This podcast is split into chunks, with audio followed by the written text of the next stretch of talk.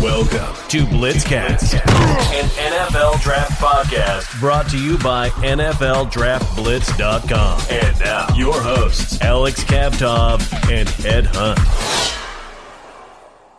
Welcome to another episode of Blitzcast. Breaking news right at the top of the show. We'd like to start with that. The Houston Texans fired their head coach, their GM, their play caller after an 0 4 start for the Houston Texans. Bill O'Brien uh, gets the axe. He was the most successful head coach in team's history. He took them to the playoffs four of the last five years. He won four divisional titles in the AFC South. What do you think of this move? Uh, do you support this? Are you behind this move? Should they have made this move after the first four games? Well, of the I? I think I think this is really stemming from the disappointment of you know trading away their top receiver DeAndre Hopkins. I mean, to be honest with you, I, I don't I don't think the Texans really deserve this. I mean, they went zero and four, but just for them to go zero and four and to just to just throw him out, I mean, the guys won four division titles. I don't. I think I think this is a little extreme by the Texans front office. Well, I have no problems with Bill O'Brien as the head coach. I think he's an above average head coach. We mentioned that he has led this team to, to numerous playoff appearances. He has a winning record, and he was able to develop Deshaun Watson. I mean, that. But Bill O'Brien, the GM, let down Bill O'Brien, the head coach. And I always say this unless you're Bill Belichick, you can't do everything. You can't be a head coach, a GM, and a play caller. It's just too much on your plate. And I just feel like Bill O'Brien just tried to repeat. He tried to be the new Bill Belichick, and it just didn't work. Well, I don't like this idea of using the GM, you know, using the head coach as the GM. I think I think the head coach should have a lot of input in who who comes with the team. I mean, obviously, if you're going to make a big move, I think I think you, you you divide the labor up and you you have one guy who's in charge of personnel and you have one guy who's you know head of X's and O's and running the team. And I mean, I just think I just think running the team is a big enough job. I mean, to to, to make someone the GM too, I think I, I think it's just too much work. Romeo Crennel, uh, who was the head coach with the Kansas City Chiefs, takes over as the interim head coach of the Houston Texans. We'll see if he can turn it around. I mean, he's a very likable guy. Maybe if the Texans win a few more games, maybe he gets that that starting gig. You you never know. But who is your ideal candidate for the Houston Texans? Do you have a name, and is it an attractive job to well, you? I, I would I would love to see you know Eric Bieniemy be the guy for the Houston Texans. I think it's time Eric Bieniemy get a job. He's done a great job with Patrick Mahomes. I mean, I think he could do great things with Deshaun Watson. Uh, you know, give him an opportunity to draft some guys on defense and um, you know rebuild that defense again and maybe let them you know work on work on you know sort of building their roster up. I think you could really turn this team around. So I, I think Bieniemy is the guy. I think this is a more attractive job than you do. I mean, we've we've kind of sparred about it off off the air. I mean, I, I think you know you go, you go to Houston and there's no income tax, so I think you know you're making more money when you go to when you go play for the Texans, and then I think I think there's just the attractiveness of you've got Deshaun Watson to work with. I, I think almost like drafting the right quarterback is like half the battle. And I mean the the Texans do have some pieces in place they can hold on to.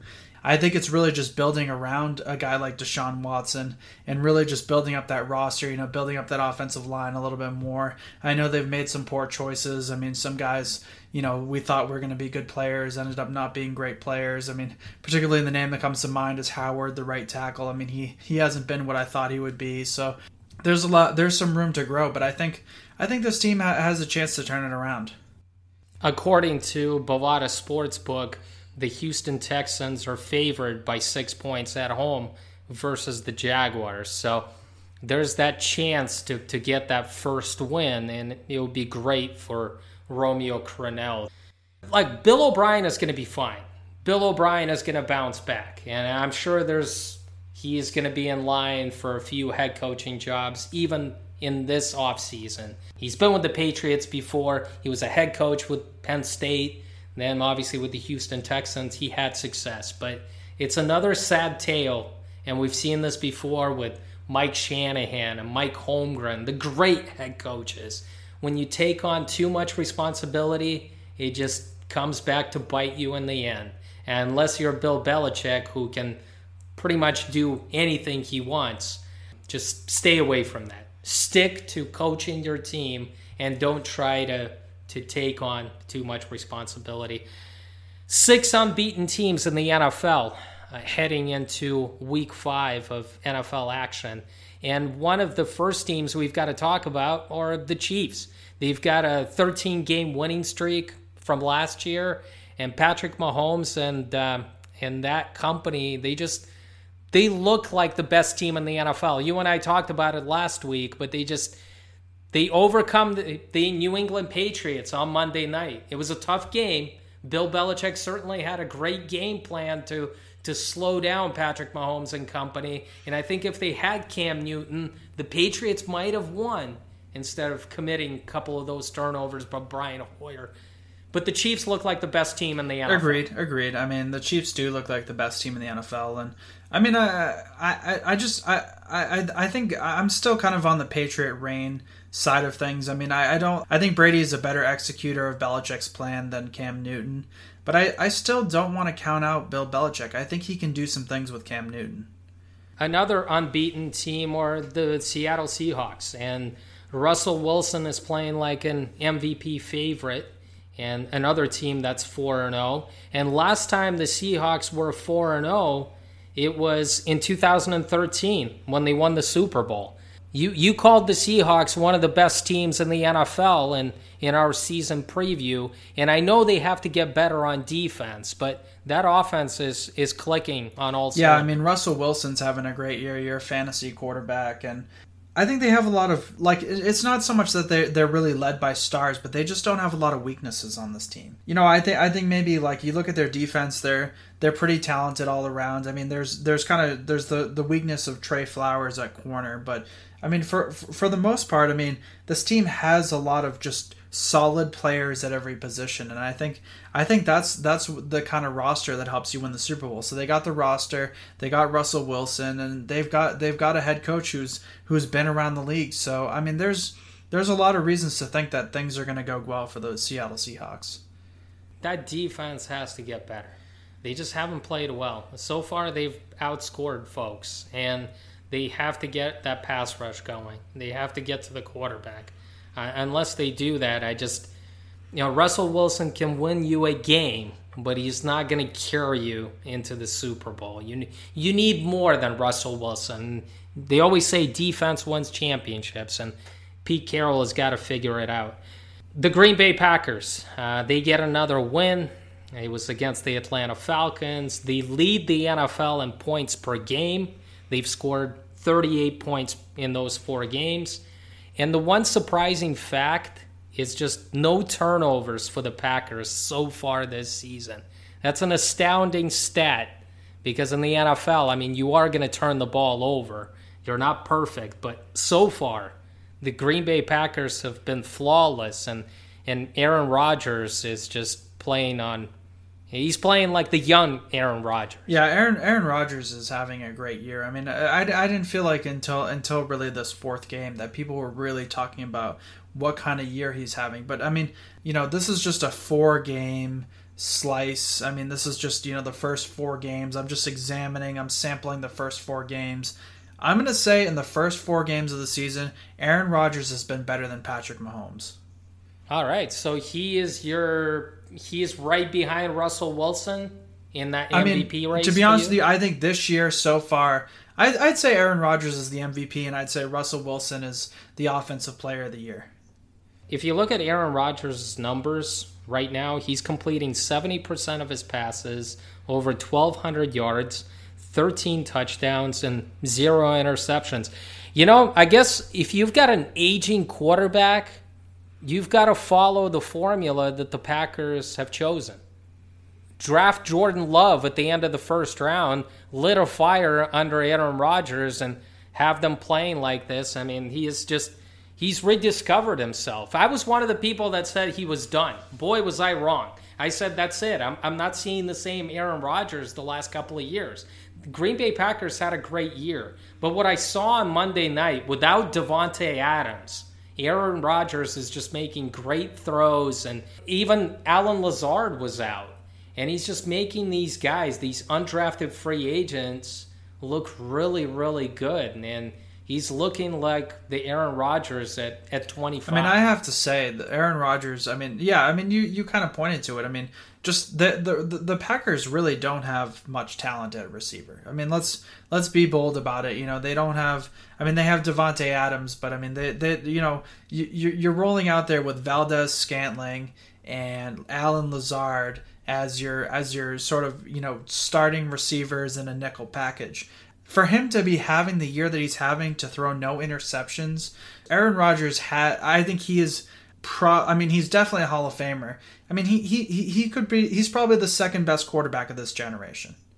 Aaron Rodgers is a first ballot Hall of Famer, and it seems like the Packers Super Bowl champion. I mean, they drafted a quarterback. They drafted a quarterback at the end of the first round just to to lit a fire under the the aging starter. Who, if he plays like this, I mean, he's going to play up to until he's 45, like Tom Brady.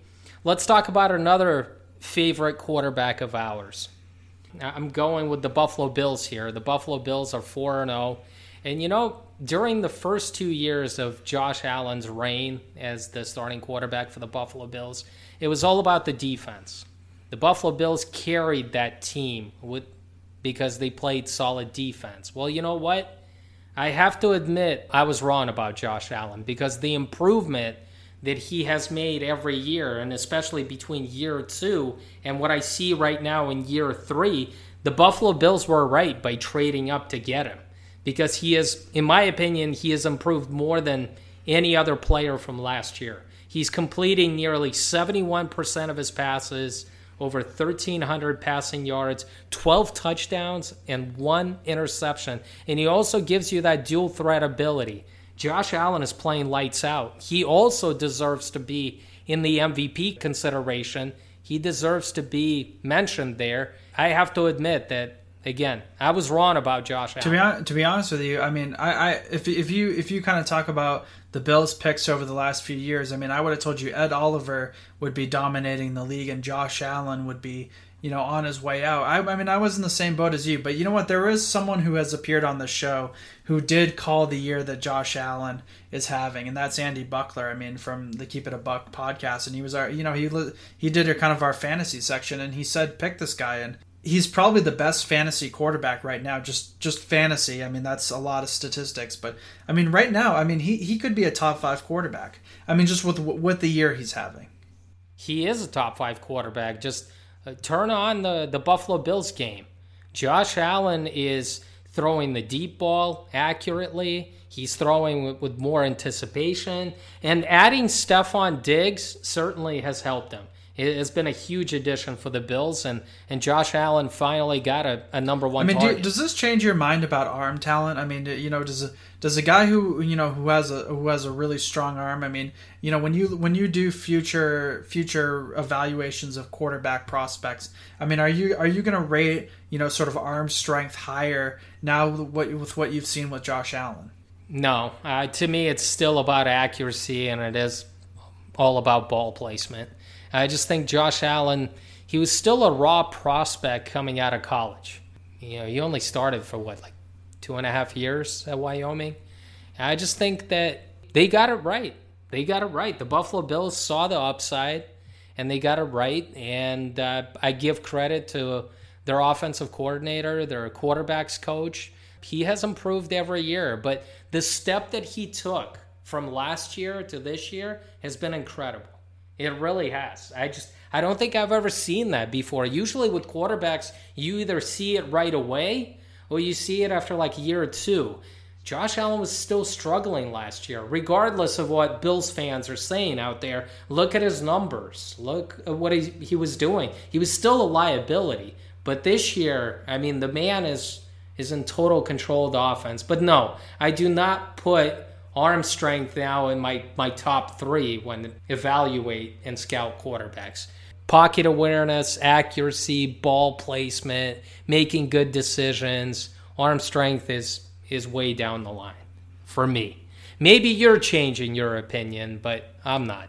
I, I mean, I would definitely, I would definitely, you know, I, I'm probably going to look at a guy like Drew Lock a little differently. You know, a guy like Josh Allen a little differently. I mean, when a guy has the arm strength, I mean, it, it kind of makes me think he can control, he can control the ball better in his ball placement, and you know, I th- I think that's been a narrative. I mean, I just still kind of in you know sort of like the first five years of you know sort of watching a lot of the draft and you know doing film evaluations. And to be honest with you, I mean, if there's any pattern to what I've been wrong about, it's these high upside guys, and I just I've I've relied so much on what I see on tape. And to be honest with you, I mean, I have to I have to really consider more what is potential. You know what what the upside of these guys are.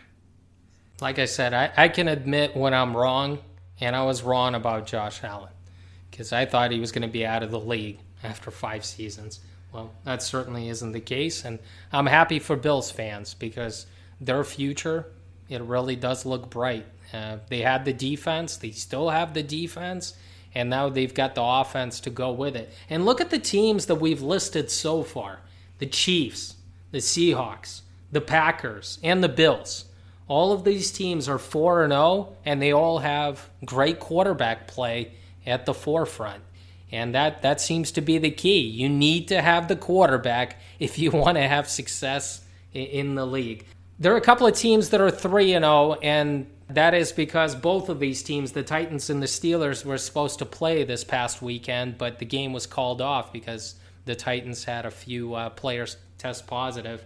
The Titans are 3 and 0. It's the first time since 2008 this team is on the upswing. They they went to the playoffs last year and and made some noise and Mike Vrabel has some things cooking there in Tennessee.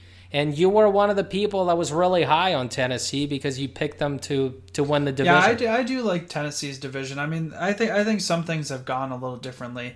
I will say, I mean, I think there's one thing that's really upgraded with the Tennessee Titans from sort of 2019 to 2020, and the one thing is is that their edge their edge rushers are just much better. I mean, you you know you add Clowney to the mix. I mean that's that's a big boost. And we this kid Harold Landry, who you know was a high high pedigree guy. You know I think he was like a second round pick a few years ago. He's starting to come into his own this year, and I think he's really helping this team.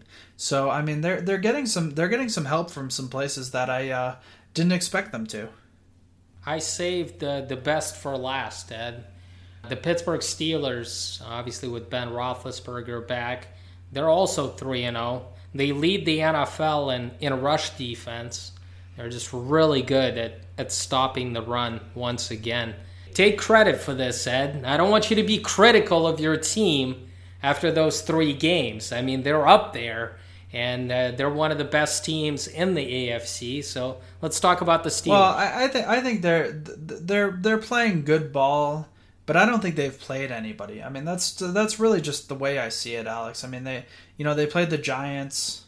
You know they, they haven't they haven't really had a particularly hard game so far, um, and so yeah they're three and zero. Oh. I mean they played Houston, they beat Houston, um, but Houston isn't the team that we thought I, I thought they would be. So to be honest with you, I mean, you know, I think there if there's a few things that are going right for this team, having Ben Roethlisberger, just having his veteran leadership, you know, under center, controlling the offense. I think that's helping, and that's helping guys like Juju Smith Schuster.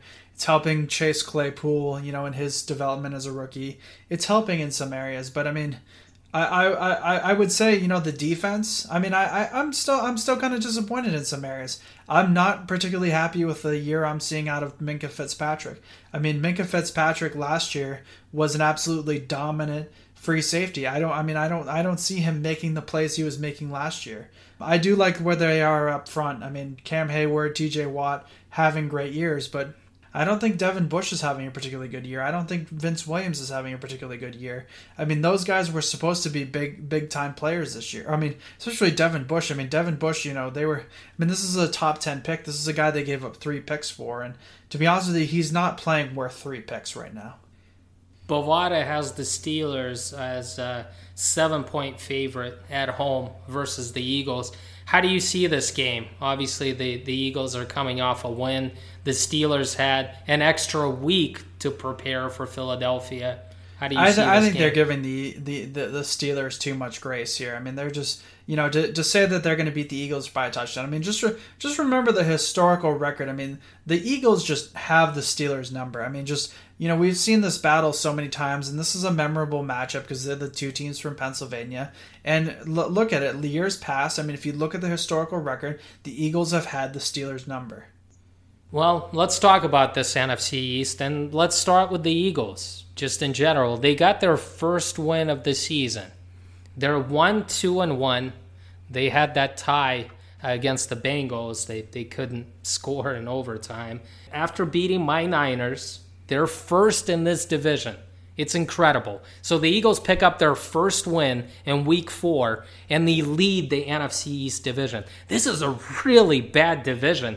I don't remember a division this bad in a while.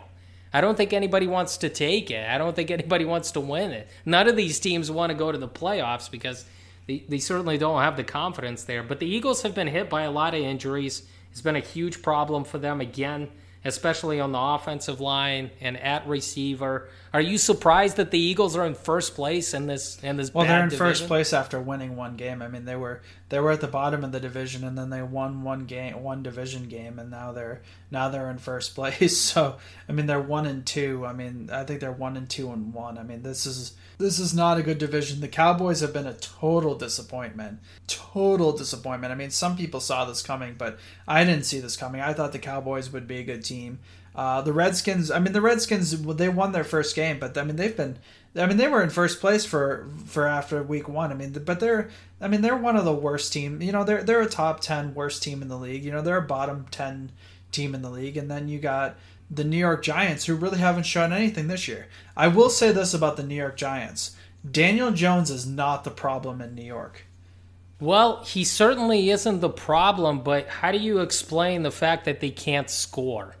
And I mean, they're averaging less than 12 points per game. Can you imagine in today's NFL, their red zone production has been terrible. You know what the Giants, the mistake that they made? They hired offensive coordinator Jason Garrett. He's turned out to be a, a major miss by the New York Giants. So I realize that Saquon Barkley is out and that's their big play threat. But it's not like he was lighting up the league before he, he went down with injury in the first couple of games. So you could say all you want, but Daniel Jones has to be a little bit of the problem. And the Giants right now are on pace to have the, the number one overall pick in the in the 2021 NFL draft. So if it stays like this, do you take Trevor Lawrence and just trade away Daniel Jones? No, I, I don't. I, I just. I mean, it's a hard question because I, ju- I just don't think the Giants will get the number one pick. I just I just don't think they're the worst team in the league. But to be honest with you, I mean, I, think you have something that works in Daniel Jones. He's still a young quarterback. He can still develop. I mean, yeah, Trevor Lawrence is probably the best quarterback prospect the last ten years. But I mean, you still he's still an unknown. He still hasn't played an NFL down. So I'm not I'm not ready to to throw Daniel Jones out. I don't. I think what they need to do is they need to build up this roster. And you know what? You know Odell Beckham Jr. You traded the guy because of who he was in the locker room. You know he's a, he's a very you know he's he's kind of that wide receiver diva, all about himself kind of guy, and that's why that's why he's a Cleveland Brown right now. But to be honest with you, they need that Odell Beckham Jr. type of type of receiver. You know they need that in their receiver room. I mean, Sterling Shepard is not going to get it done for you. I agree with you. I mean, that offensive line is still average at best, and they don't have a playmaker that can stretch the football field. I mean, Darius Slayton has shown some flashes. The second He's year he's like a he's like a good number three receiver, but like like like that's the context I want to put it in. Sterling Shepard is a good, yeah, is a good number three slot guy, and Darius Slayton could be that complementary guy. Golden Tate is is over the hill already. So who do the Giants have? They have Evan Engram. When he's been healthy, he has contributed, but that that's a major if. So you do need to get some weapons for Daniel Jones. But the only reason that I'm throwing it out there, Ed, if the Giants finish with the worst record in football or even get a top three pick, Dave Gettleman isn't going to survive. Dave Gettleman is going to be out the door. So if the Giants are going to be in the process of hiring a new general manager, then their head coach isn't safe either. I mean, Joe Judge was a Dave Gettleman type of guy. If Gettleman is out, the new GM comes in and starts evaluating a team that goes 3 and 13, then you would just say, "Hey, I'm I'm going to get rid of a head coach. I'm going to get rid of the quarterback if I can get a better one in the draft." And that's the reason why I bring it up because there are a lot of dominoes that are going to fall in New York. I'm just I, I'm just not ready to throw the baby out with the bathwater in New York. I just I think you have a good young quarterback. I think I think you add some pieces over you know future drafts. I mean, you know, if Joe Judge can find that receiver, I mean, you know, he could, if he can find that Julian Edelman type of receiver or just that number one, maybe a guy who could play that X position. They got some young pieces on the offensive line. I I don't think this is a, a wreck situation in New York right now. In New York, when I mean the Giants side of things, not the Jets side of things. Let's talk about the Dallas Cowboys. There's one smart person in this podcast here uh, during the season preview that proclaimed that the Dallas Cowboys were going to win the Super Bowl, realizing that their defense wasn't that good, especially that secondary. But I thought that that the linebackers, the pass rush, they were able to, they were going to get the job done in that Mike Nolan scheme.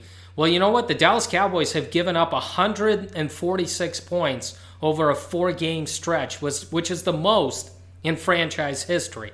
They haven't tackled well. The secondary can't stop anybody. They can't get to the quarterback.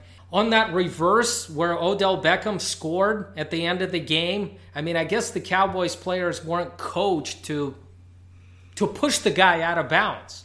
I mean, almost like they were going out of balance and they were like surrendering it out there. They they didn't use the the sideline to help them in that regard.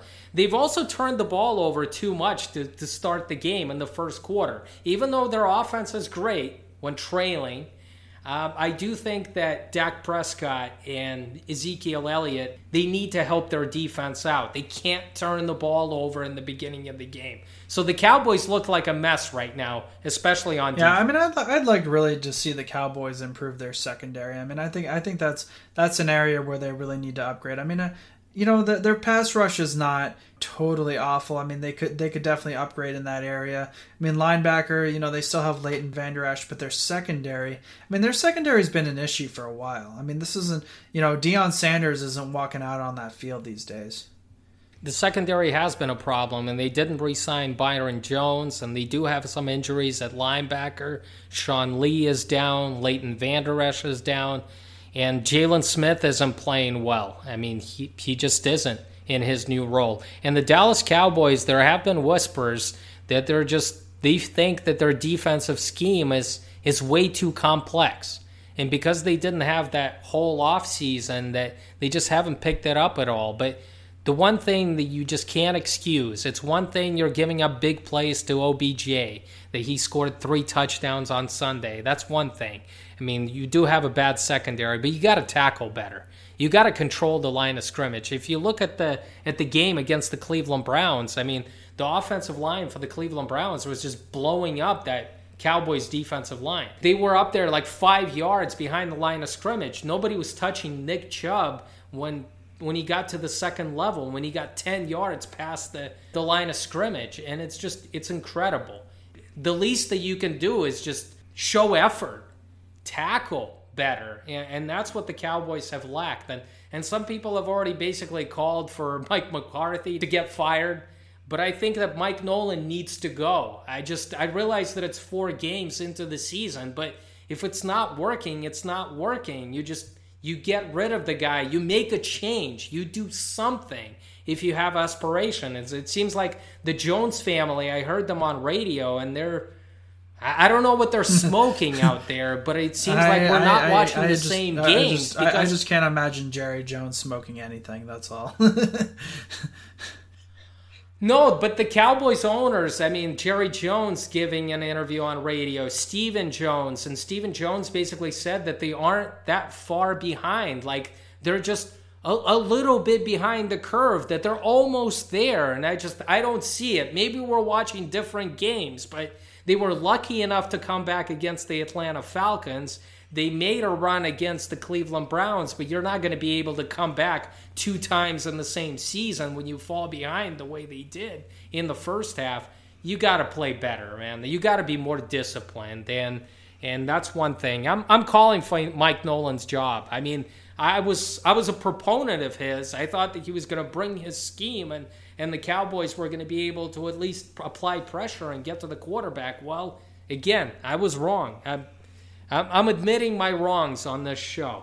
Uh, and by the way, the Cowboys are uh, 10 point favorites versus the Giants on Sunday, uh, according to Bovada before you throw you throw Mike Nolan out. I mean, here's the thing: they've used a lot of their draft capital, especially in the early rounds, on the offensive side of the ball. They've built up their offensive line. They got Zeke. They got Dak.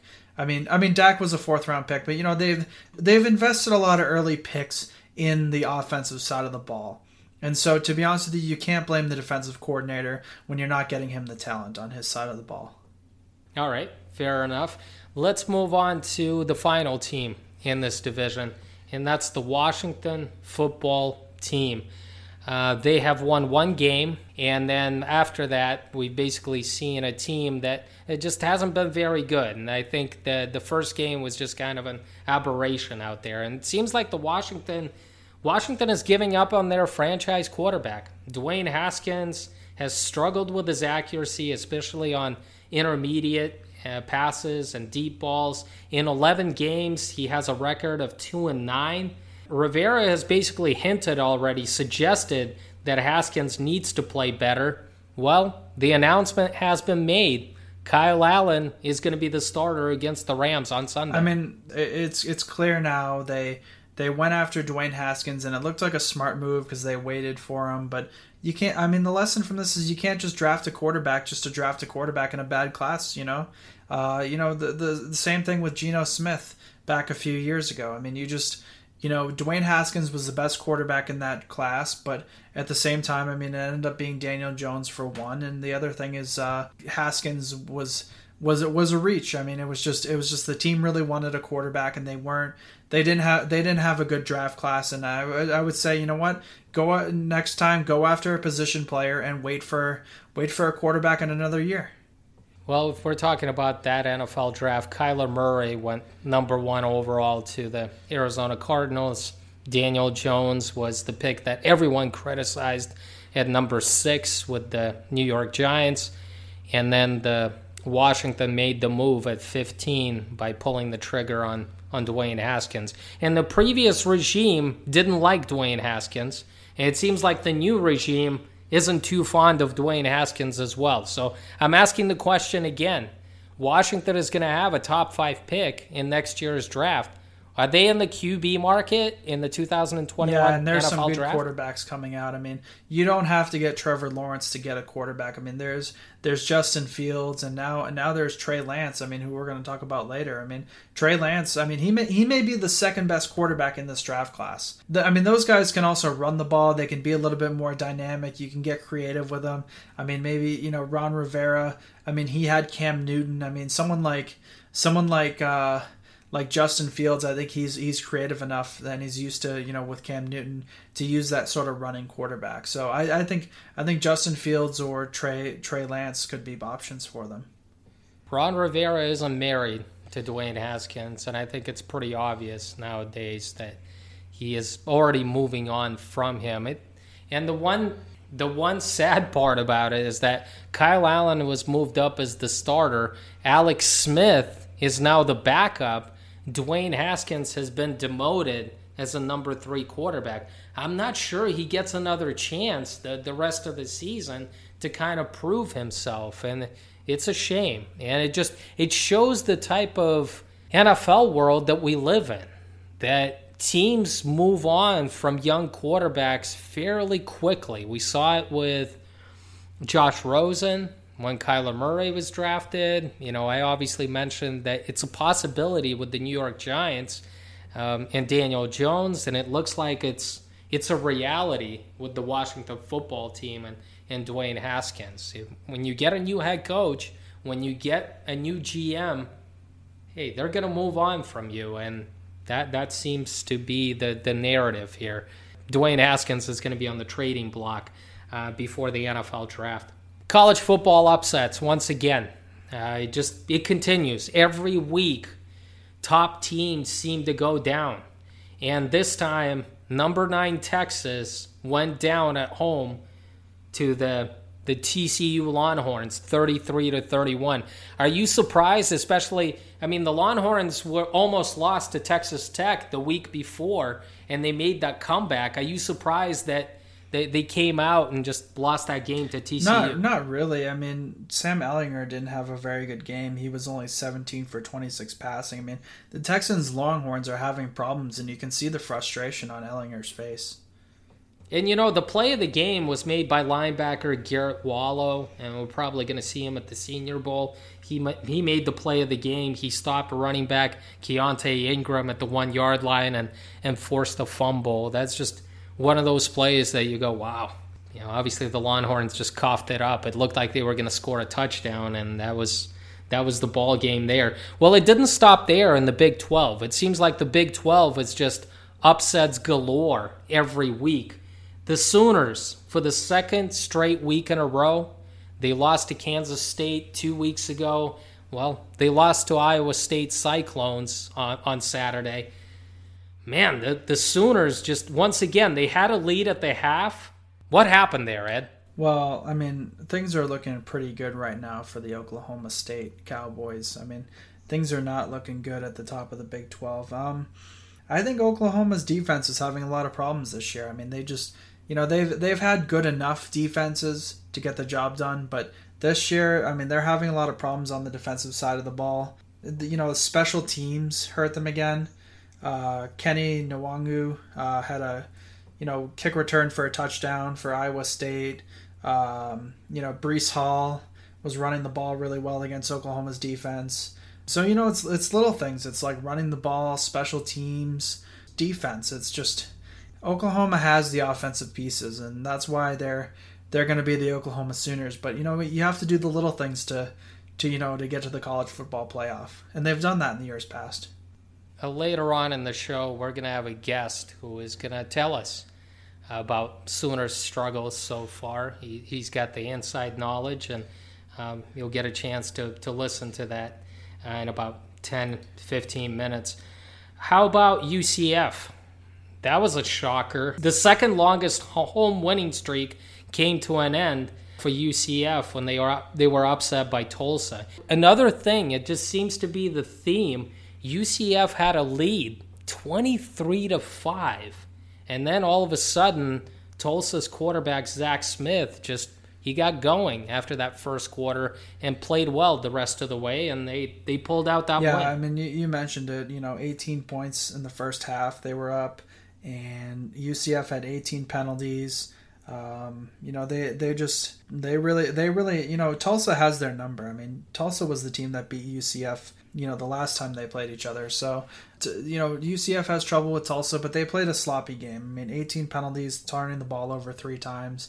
That, that those are real issues. I mean, that's that's not how you get to the college football playoff. And teams like UCF, you know, can't make mistakes. I mean, especially you know them not being a you know they're a non-power five conference school they can't make mistakes and they made some mistakes against tulsa ucf just let tulsa hang around in the first half and they they had an int they had a fumble which ed talked about they had a missed field goal and the one thing that i saw is they struggled to score touchdowns in the red zone they settled for field goals and i think that was the undoing for for ucf you just you can't let a team hang around for that long. And Zach Smith just came alive. He was the quarterback for Tulsa, and he made some big plays downfield, especially in the second half.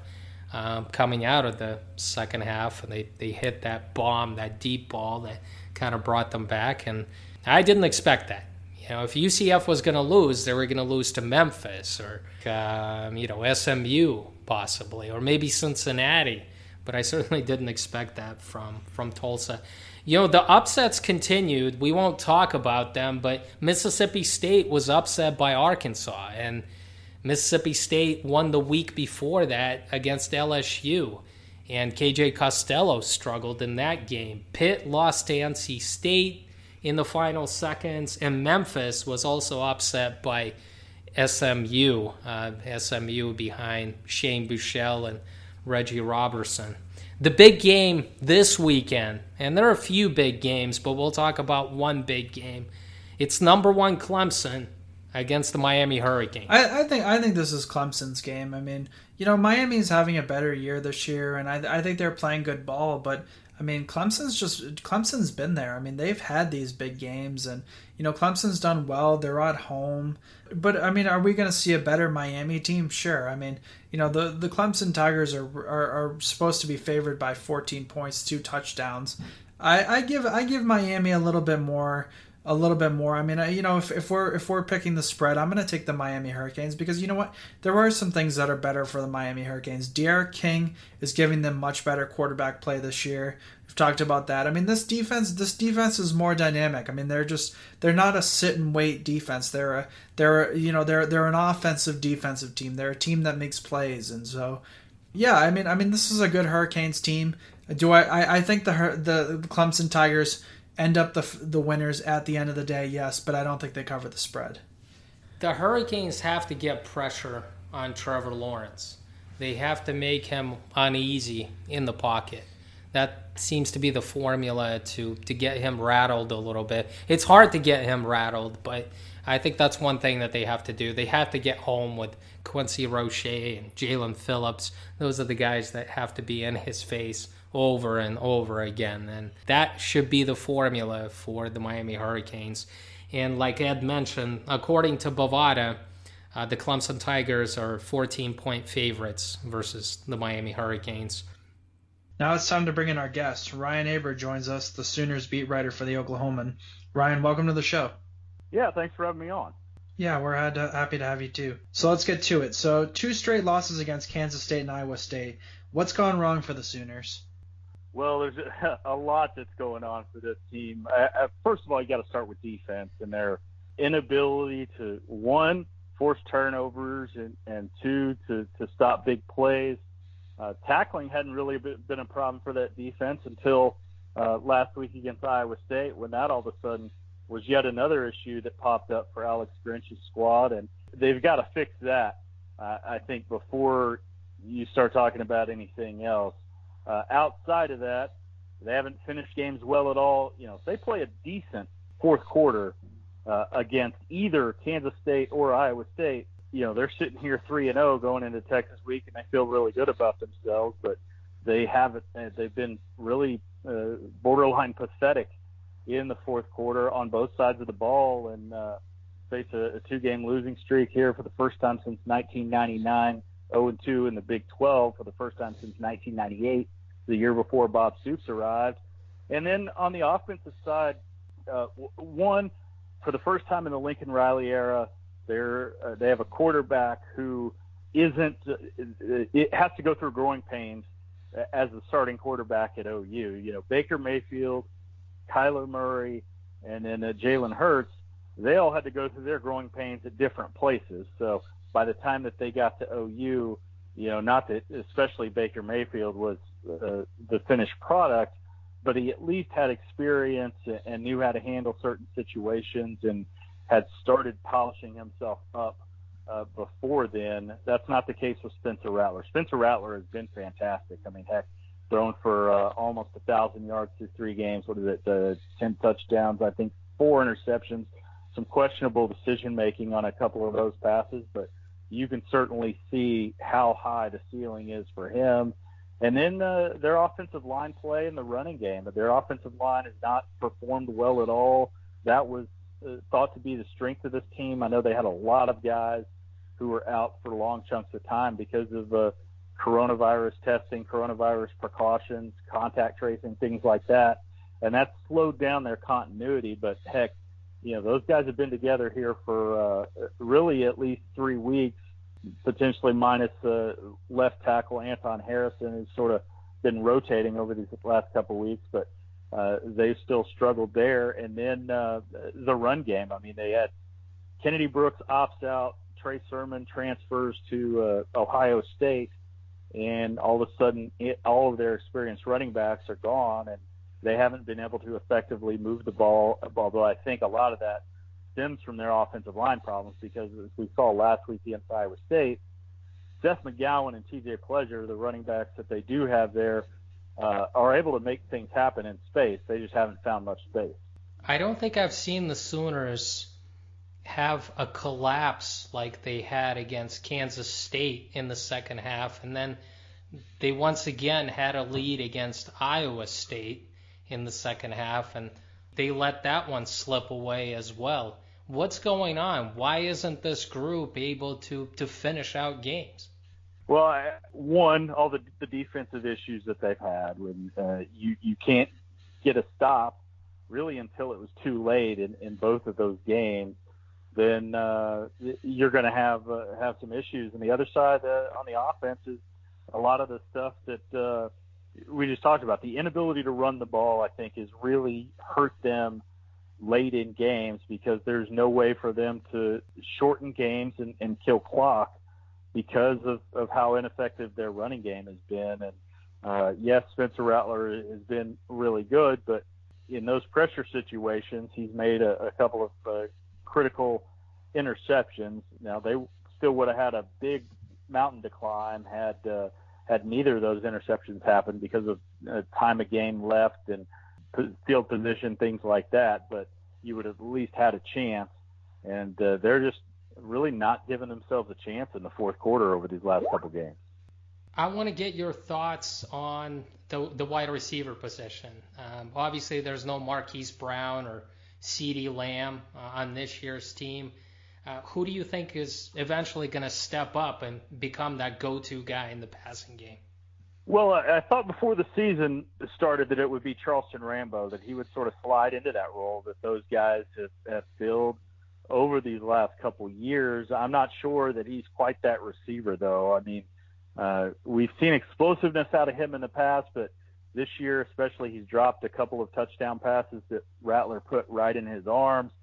Doesn't seem to have taken that that next step forward. Now, uh, you know, last year CeeDee Lamb got off to a really slow start. Charleston Rambo was off to a hot start, and then all of a sudden Lamb takes off and uh, he winds up as a high first round draft pick.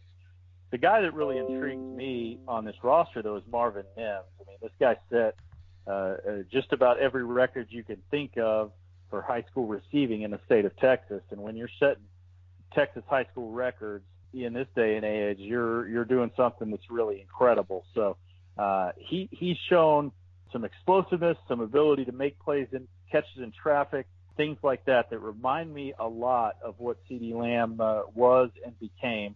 Now, he's clearly not the receiver that that CeeDee Lamb uh, is at this point, especially when you talk about the overall package. But I think he's got a chance as just a freshman now to be pretty special. And then uh, another guy who doesn't really fit the mold of a true wide receiver.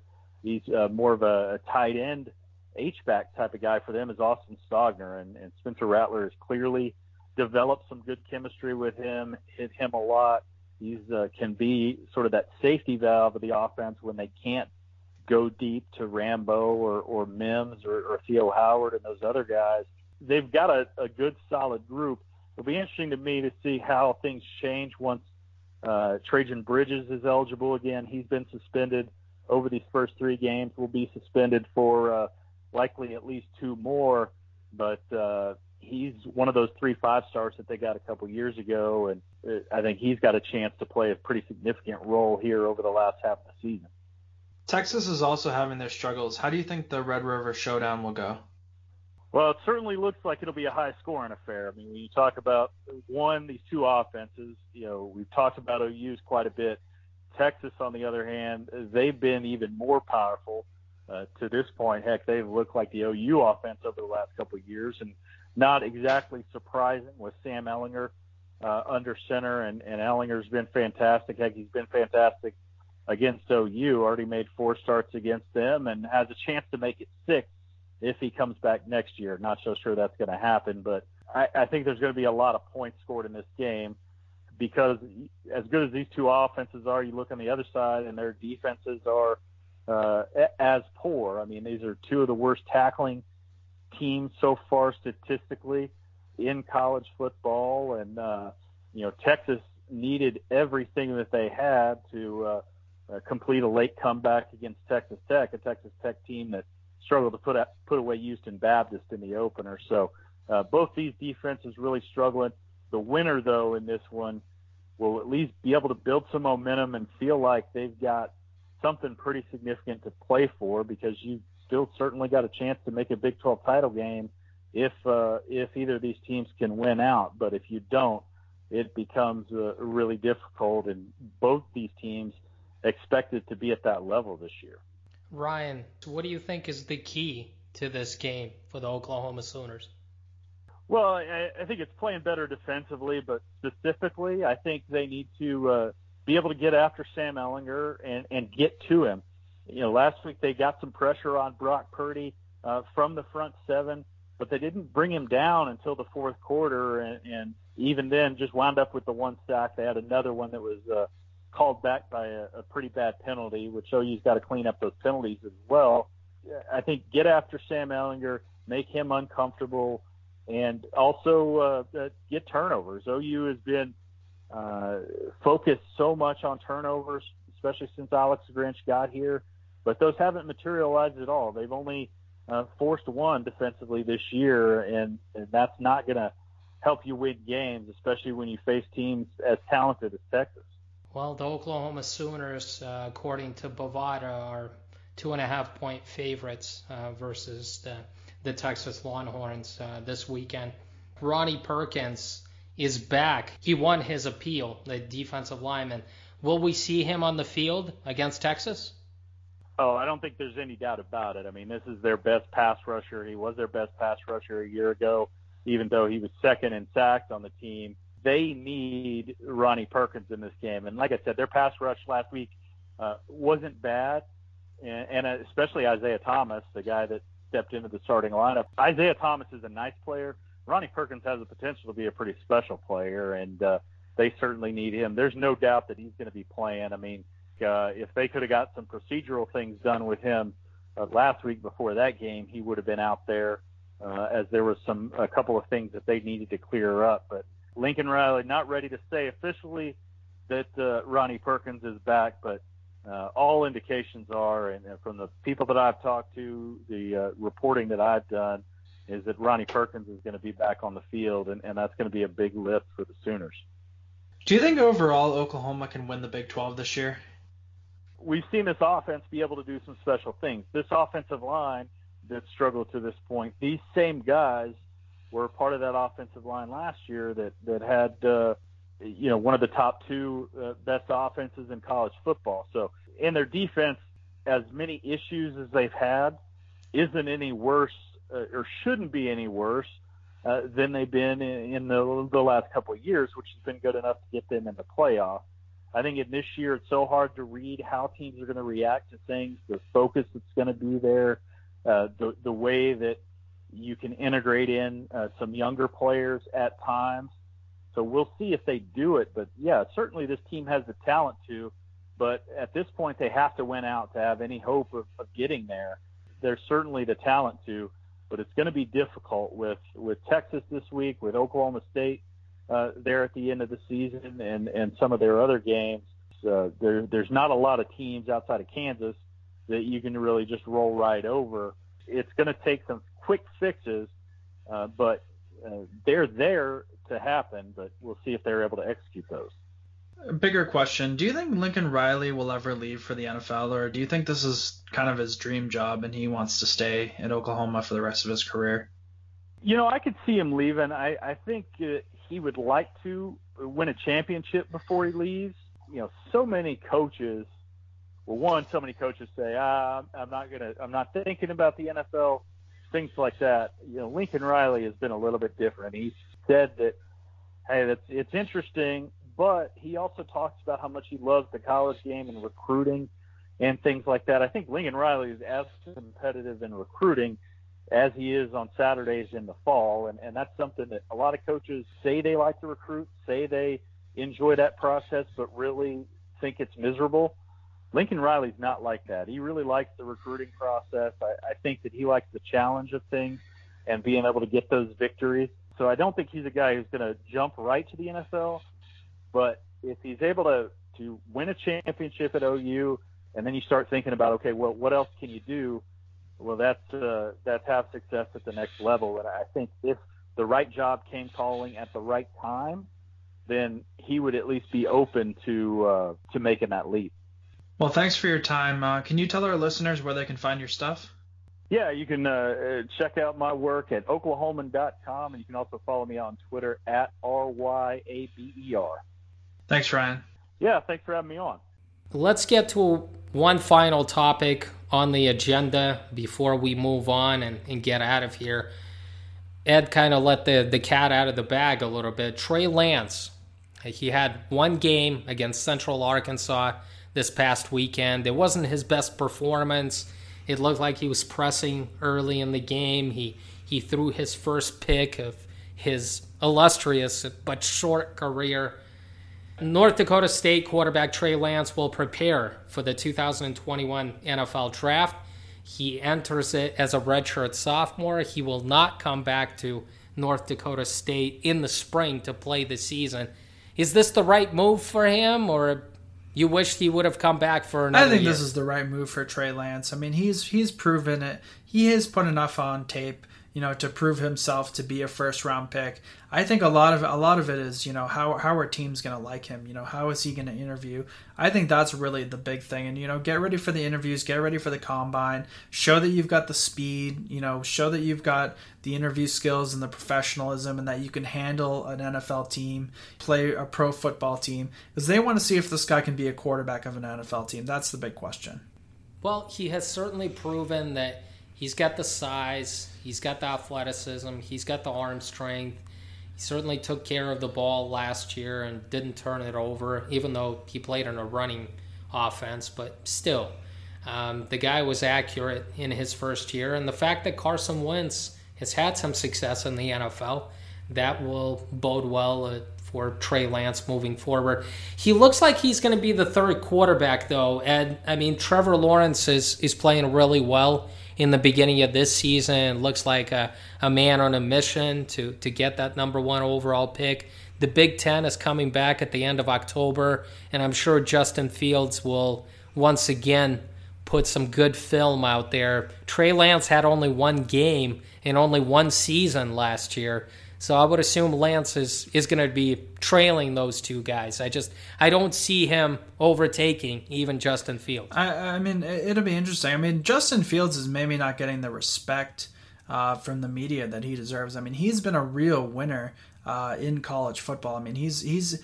I think Justin Fields might be a better college quarterback than Trevor Lawrence. I mean, Trevor Lawrence is, I think, has better potential for the NFL. He fits the NFL game better.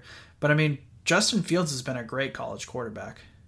Well, and he has another year uh, at the Big Ten level. Um, obviously, he's going to be able to play those big games against Michigan and Wisconsin. Thank you for listening to another episode of Blitzcast. Take care, folks.